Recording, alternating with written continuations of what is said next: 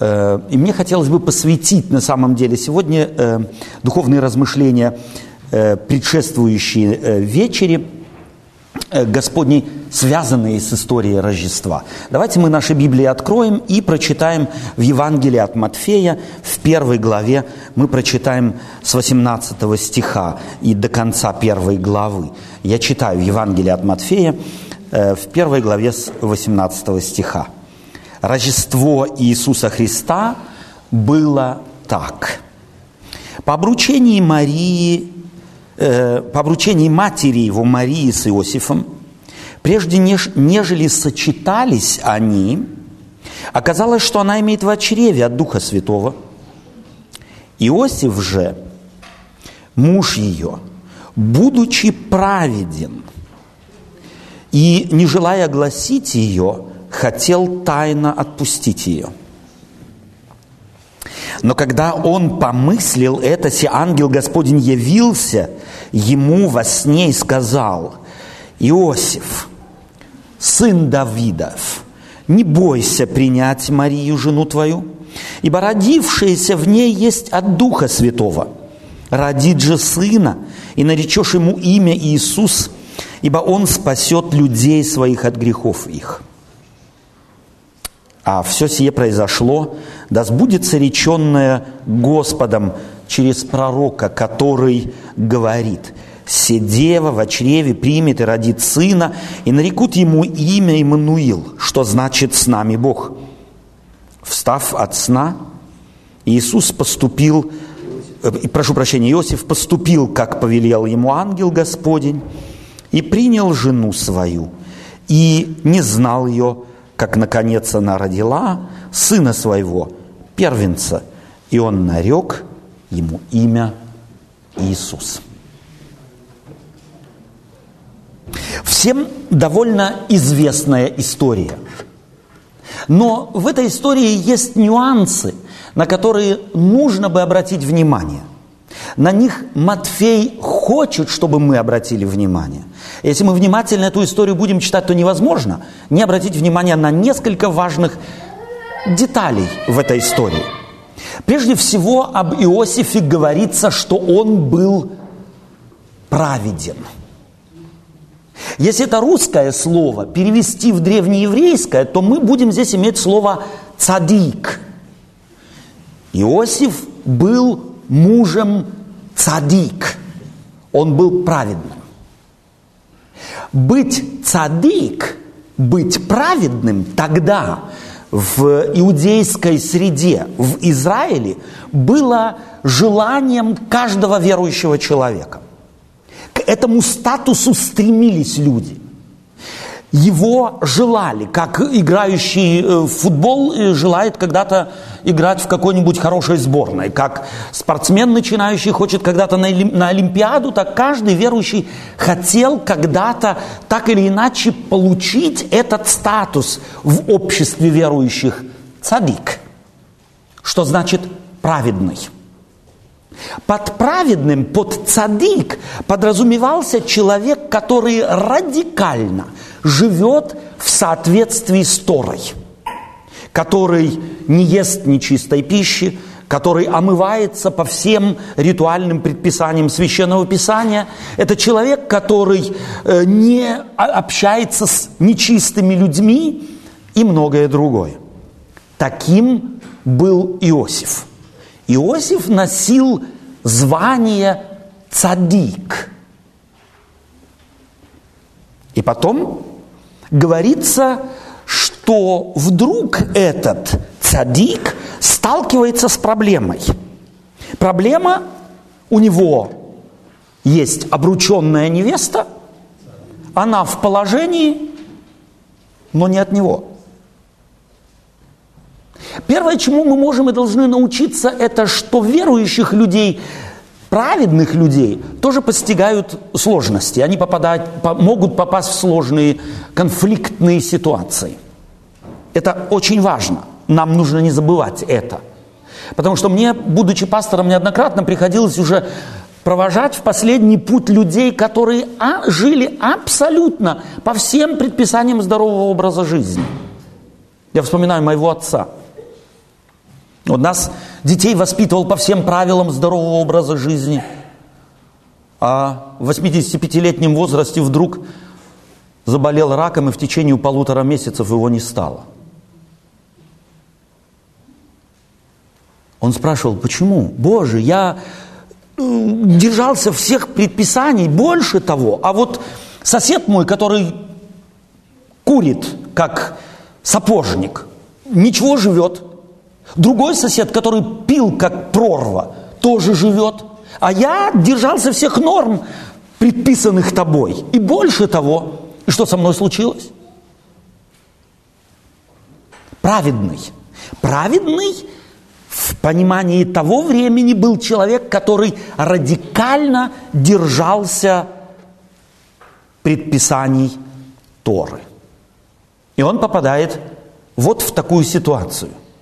Что бы вы сделали на месте Иосифа? Что можно было бы ему посоветовать, попав в такую сложную ситуацию? Ну, можно было бы, допустим, на маску длинного лица, такого неудовлетворенного, прийти в церковь и стать где-нибудь в углу. И первое, что было, все подошли, что с тобой случилось? У тебя, наверное, что-то не в порядке. И тут можно было бы без всяких э, обиняков рассказать всю свою проблему. Но так Иосиф не поступает. Как поступить ему правильно? Откуда мы знаем, как, когда и где поступить правильно – Некоторые верующие люди советуют, поступай так, как написано в Библии, и тогда все будет правильно. Я могу себе представить, что Иосифу такой совет могли дать. Поступай так, как написано в Библии. И тогда все будет правильно. Я как пастор боюсь очень за тех людей, которые дают такие советы. И сами думают, что именно так, живя и так ориентируясь, можно быть праведным. Потому что в Библии много кое-что написано. В Библии, допустим, написано, что если мужчине жена его не понравилась, то он может написать ей разводное письмо и выправить, выпроводить из дома. В Библии написано, что женщины должны платочком закрываться и в собрании молчать. В Библии написано, бывает многое. Что сделать Иосифу в данной ситуации? Если бы он поступал так, вот по этому принципу, то, что написано в Библии, правильно, то тогда я могу помочь вам э, и посмотреть, что в Библии на самом деле в ситуации, в которой попал Иосиф, рекомендовалось в то время. Давайте мы откроем Второзаконие 22 главу, 21 стих. И здесь в 22 главе 21 стих Второзакония написано – то отраковицу или девушку такую, пусть приведут к дверям дома отца ее, и жители города ее побьют ее камнями до смерти. Если бы Иосиф руководствовался бы этим принципом, все, что написано в Библии, руководствуйся, и тогда ты будешь правильно жить, то тогда ему нужно было бы поступить именно так – Интересно, что когда мы читаем этот текст, то здесь, давайте мы еще раз обновим, так сказать, в сознании отрывок этот. Иосиф же, муж ее, будучи праведен, не желал огласить ее, хотел отпустить тайно. Собственно говоря, большинство специалистов сходятся в переводе этого отрывка Священного Писания в том, что здесь нужно было бы перевести совершенно по-другому. Вопреки тому, что он был цадик – он отпу- хотел отпустить свою, э, свою невесту. Вопреки того, что он был праведен, он хотел отпустить Марию. Потому что представление о праведности, о соответствии Божьей воли в то время ожидали от Иосифа того, что мы только что с вами прочитали. Взять за руку, привести к маме и папе перед Э, двери, собрать всю деревню и побить камнями. Иосиф же полагает в своем сердце совершенно другое. Он хочет ее тайно отпустить. А теперь у меня возникает следующий вопрос. Как Иосиф узнал о том, что его жена в положении. Дело в том, что я, допустим, как пастор пережил следующее как-то в своей жизни. Я думаю, что это общество человеческое не меняется. Я как-то в одной церкви прихожу э, на богослужение, ко мне подходит старенькая сестра и говорит, знаешь что, вот та молодая сестра, ты должен с ней обязательно поговорить, и с ее другом. Она беременная. Она еще сама не знала, что она беременная. А эта сестра уже знала. Такие специалисты всегда есть. И я могу себе представить, что в том обществе в Назарете таких специалистов тоже было немало. Но давайте мы допустим, что она, он, Иосиф узнал это от Марии самой. Представьте себе, Мария, и возраст этой женщины молодой тогда был где-то между 13 и 16 годами. Иосиф был вдовец, и ему нашли, так сказать, вторую жену, и он ждал, пока она немного подрастет, повзрослеет. И она в один прекрасный день приходит к нему и говорит, Иосиф, у меня есть одна плохая новость и одна хорошая новость. Плохая новость – я беременна. Хорошая новость – я тебе не изменяла. Пришел ангел и мне сказал, можете вы себе эту ситуацию представить? Вдовцу, который точно знал, как появляются дети, она между 13 и 14, 15 годами рассказывает ему, ты знаешь, ко мне пришел ангел и говорит, ты милость нашла у Господа, и будут тебя ублажать все народы, кроме протестантов, конечно, во все века. Что делать было Иосифу? Она смотрела ему в глаза, а говорила, вот так вот я все переживала. А Иосиф?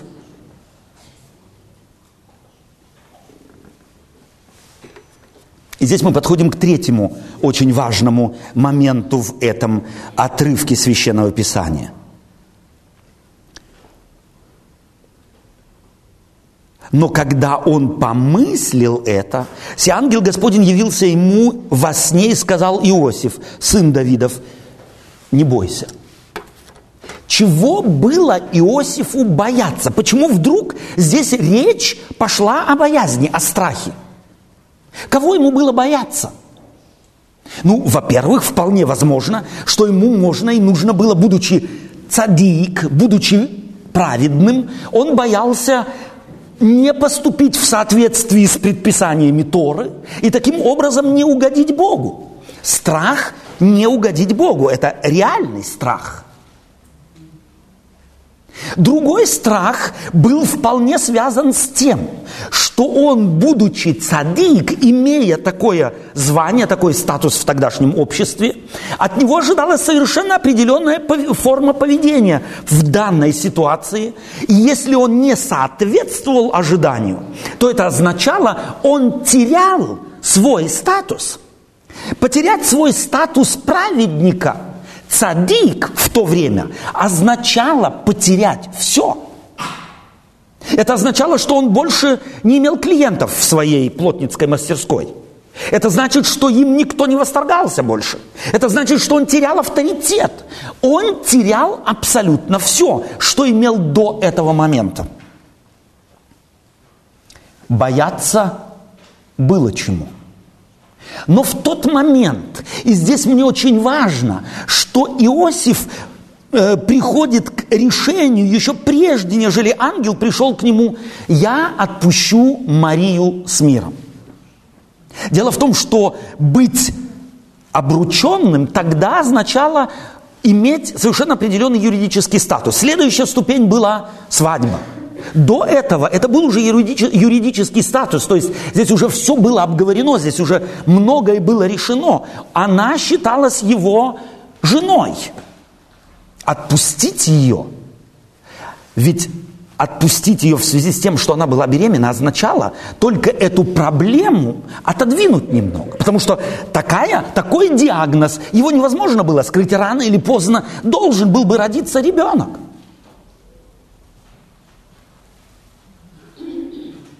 Если бы Иосиф сегодня был здесь, я бы его спросил, Иосиф, скажи мне, на основании какого библейского текста ты поступил, как поступил?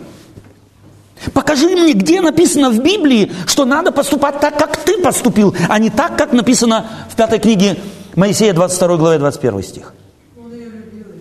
На основании чего?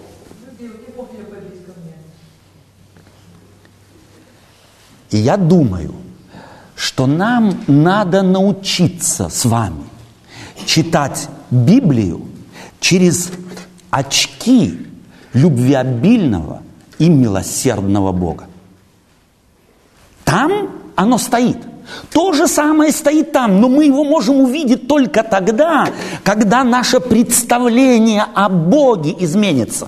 Когда мы поймем его характер, когда мы поймем, поймем его принципы, только тогда, когда мы оденем очечки его любви, его милости, его долготерпения и начнем читать Библию, то тогда мы найдем, что Иосиф поступил в полном соответствии со священными писаниями.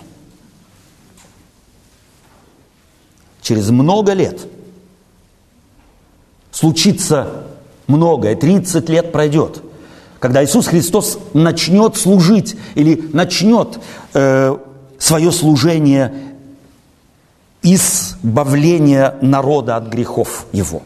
Но до того времени пройдут еще, пройдет еще целый ряд э, событий здесь, после того, как ангел пришел к э, Иосифу и говорит, не бойся, прими, то Иосиф встает и вводит Марию в свой дом.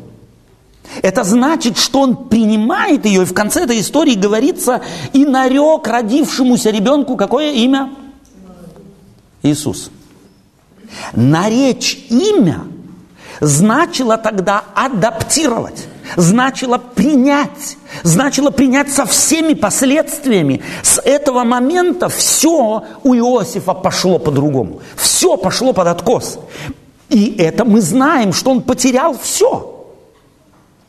Мы знаем, когда мы читаем в Евангелии от Марка в 6 главе, когда Иисус Христос возвращается в Назарет и начинает там говорит, начинает о нем, кто он и, и что он, и некоторые поправляют и говорят, что вы не знаете, кто он?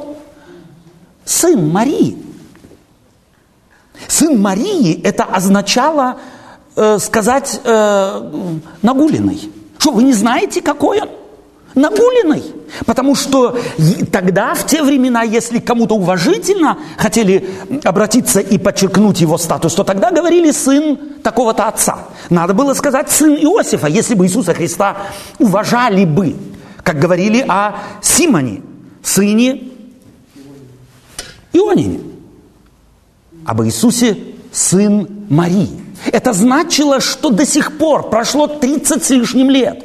Иосиф уже, скорее всего, давно не жил. Но память в деревне о том, как этот Иисус родился, все еще была жива, и люди не упускали возможности и шанса нажать на больной мозоль и сказать, кто он на самом деле. Пожалуйста, не забудьте, вы знаете, кто он.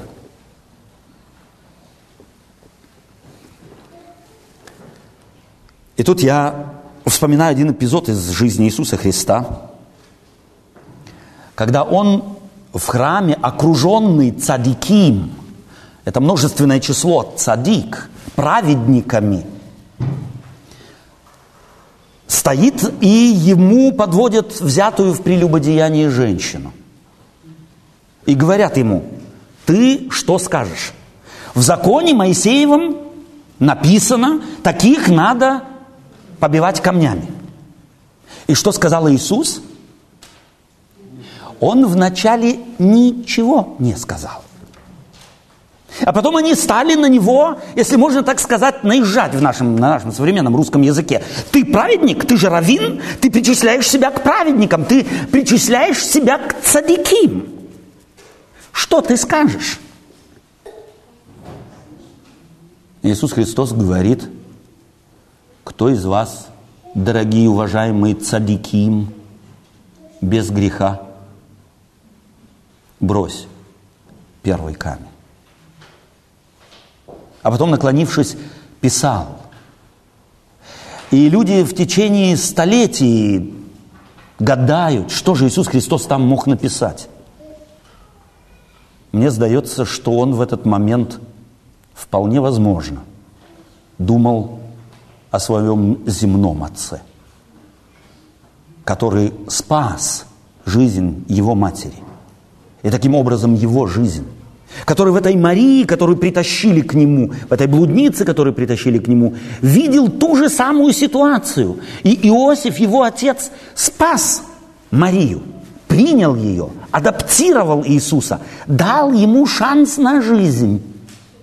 Иисус в совершенном соответствии с тем, что сделал когда-то его земной отец, поступает по тому же принципу. это абсолютно радикальная любовь Христова. И я спрашиваю себя, спрашиваю вас, что было бы, если бы мы наш дом, наши семьи, нашу жизнь превратили бы в то место, где практиковалась бы абсолютно радикальная любовь Божия. Если бы мы искали оправдание согрешившему, споткнувшемуся, упавшему, а не собирали на него компромат. Иисус нигде не собирал компромат ни на кого. Иисус жил этой абсолютно радикальной любовью. Он жил по принципу, который сформулирован в Ветхом Завете, что Бог ищет как бы и отверженного не отвергнуть. Это был его принцип. Искать возможности не отвергнуть искать возможности дать шанс, а не лишить его последнего. Мы в прошлую субботу с вами говорили об Ионе, которого, с которым говорит Бог, который пришел как праведник в Ниневию. И только его жизнь показывает, каким неправедным он был – и чего Бог от него хотел, как Бог боролся за его сердце, чтобы его сердце перестало биться так, как билось чтобы он начинал за нормами и правилами видеть людей, видеть жизнь. И не мог тот, кто так боролся за сердце Ионы, пришед в этот мир жить по другим принципам. Мы сегодня с вами будем праздновать вечерю. Вечерю того, кто пришел воспоминания о том, кто пришел в этот мир. И жил этой абсолютно радикальной любовью. Давайте мы сегодня празднуем воспоминания жизни Христовой. Возьмем себе, может быть, так немного за цель осуществлять этот план Божий в мире. Иисус Христос по этому поводу когда-то сказал, если вы только любящих вас любите – то что особенного делаете, не то же ли делают язычники? Если вы только любящих вас любите, на это и дети, кстати, способны. Мафия способна на то же самое. Способны ли дети Божии на большее? Способны те, кто празднует вечерю, кто носит имя христианин в жизни на большее? Способны мы на то, чтобы быть защитниками людей, а не их судьями? Христос показал пример.